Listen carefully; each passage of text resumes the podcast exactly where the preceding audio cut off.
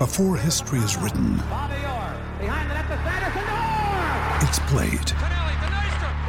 Before it's frozen in time, it's fought one shift at a time.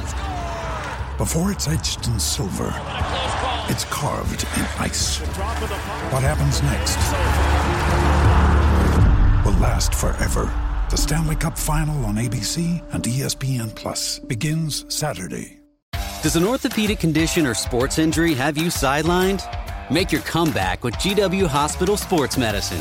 We offer services from neck to toe, including care for shoulders, hips, knees, ankles, and hands. Plus, we're the official healthcare partner of G W Athletics, the D C Furies, and the D C Revolution.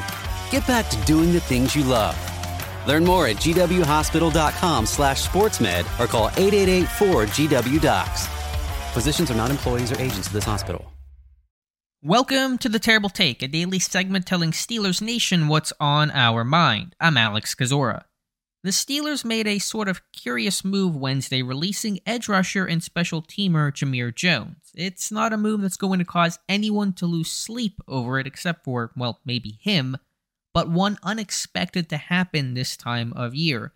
Jones had just signed his one-year exclusive rights-free agent contract in February, and less than two months later, he's shown the door. Some have speculated this release has something to do with Bud Dupree, who recently visited with the team, making room, so to speak. But this is not September. Pittsburgh has a ninety-man roster, not fifty-three, and there's plenty of spots, about twenty of them, to still fill. Adding Dupree can be done, no issue. Same with the financial aspect. Jones' release not saving this team a dime. You can put on your tinfoil hat and say Jones wore Dupree's number forty-eight, and that's the reason for the cut, but I think Jones would have been fine changing his number if it meant keeping his job.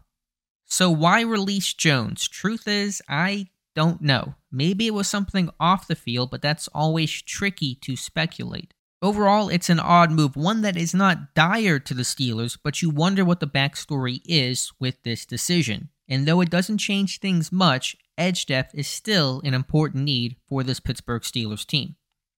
Be sure to follow us at Steelers Depot dot com and check out episodes of The Terrible Take every day at five p.m. Eastern Time. And check out The Terrible Podcast with myself and Dave Bryan every Monday, Wednesday, and Friday.